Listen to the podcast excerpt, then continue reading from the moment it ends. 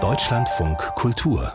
Lesart wo wir jetzt nach Leipzig und auf ein Kinderbuch blicken, das schon vor über zwei Jahren erschienen ist, jetzt aber neu im Fokus von offensichtlich rechtslastigen Hassmails steht. Die besten Weltuntergänge, so heißt das Buch. Darin werden Zukunftsbilder entworfen, zum einen düstere, zum anderen hoffnungsvolle, durchaus kindgerecht, nach Ansicht des Leipziger Klett Kinderbuchverlag, des Kinderbuchverlags, aber der aber jüngst seit letztem Herbst von, jetzt von negativen Reaktionen förmlich geflutet wird.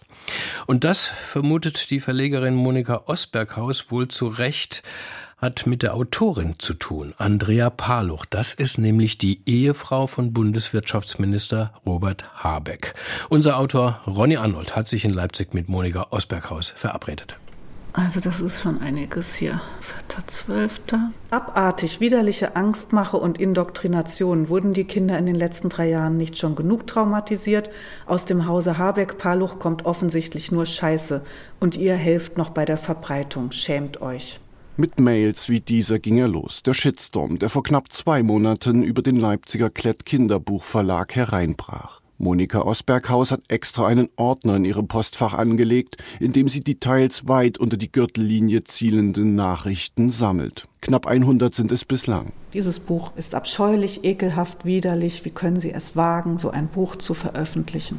Die offensichtlich groß angelegte Hetzkampagne begann bei Amazon Ende November. Seitdem werden dort Verlag und Autorin Andrea Palloch massiv beleidigt. 152 Bewertungen hat das Buch aktuell, 71 Prozent davon in der untersten Kategorie, ein Stern, also schlecht. Zum Beispiel schreibt dort eine Rezensentin Die Autorin muss irre sein. Das muss eine entsetzliche, eiskalte Frau sein, die Kinder instrumentalisiert für die Interessen ihres Mannes und vielleicht von sich. Ekelhaft. Wer mit sowas verheiratet ist, Habeck, muss selbst hochgradig gestört sein.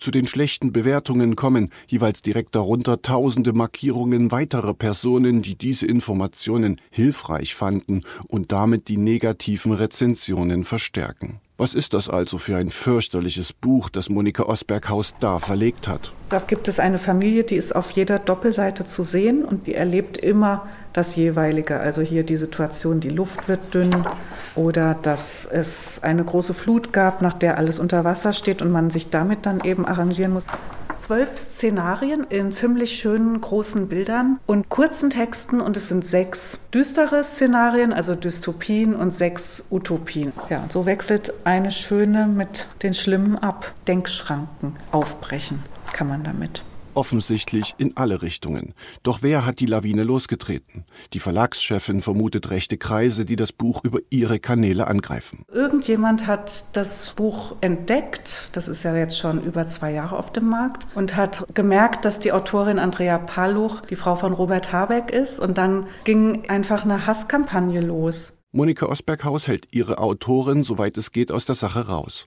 Anfangs hoffte sie noch, dass der Sturm schnell vorüberzieht. Doch immer mehr offensichtlich rechte Social-Media-Plattformen mit großer Reichweite benutzten die besten Weltuntergänge, um ihren Hass zu verbreiten. Anzeige hat der Verlag bislang nicht gestellt, kennt aber einige der Absender. Viele schreiben mit Klarnamen und die beschimpfen uns dann hier per Mail und die wenigen, die ernsthaft Fragen stellen, denen schreibe ich auch eine Antwort, auch eine ernsthafte. Aber das irgendwie verfolgen und so, dazu haben wir überhaupt keine Zeit. Und wir werden jetzt auch bisher nicht wirklich bedroht, so physisch bedroht oder so. Da fühle ich mich jetzt auch nicht gefährdet. Also sobald sowas käme, dann würde ich zur Polizei gehen.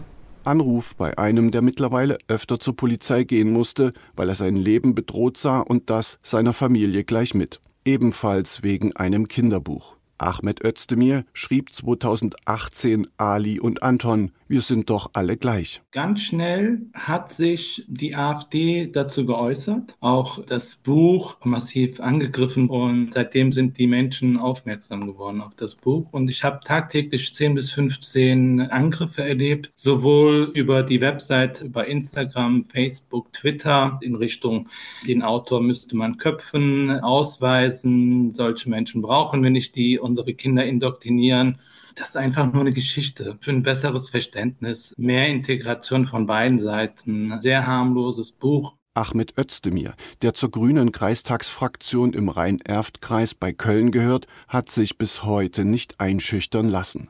Gerade erscheint aus seiner Ali und Anton-Reihe der vierte Band. Ein Erfolg für den Kinderbücher schreibenden Politiker. Seine Anzeigen bei der Polizei waren dagegen weniger erfolgreich. Ich habe all die schlimmen E-Mails, die sogar meine Kinder bedroht haben, an die Polizei weitergeleitet. Ich habe auch schnell geguckt im Internet und recherchiert, wo sie wohnen. War alles eindeutig. Alle sieben, nichts wurde zur Anzeige gebracht. In seinem neuen Ali und Anton Band geht es nun um Demokratie dass sich auch an diesem Kinderbuch der Hass entladen wird, da ist sich Ahmed Özdemir fast sicher. Wenn nötig, wird er sich wieder an die Polizei wenden. Ein Weg, den sich Monika Osberghaus offen hält, wenn die Angriffe noch schlimmer werden sollten. Etwas Positives kann die Verlegerin dem Ganzen dann aber doch noch abgewinnen. Ich merke jetzt an dieser Reaktion, das ist eines der Bücher, die sind das Salz in der Suppe. Ich finde, Salz in der Suppe Bücher muss es geben. Also wahrscheinlich machen wir jetzt aufgrund dessen tatsächlich die dritte Auflage und sonst hätten wir es vergriffen werden lassen.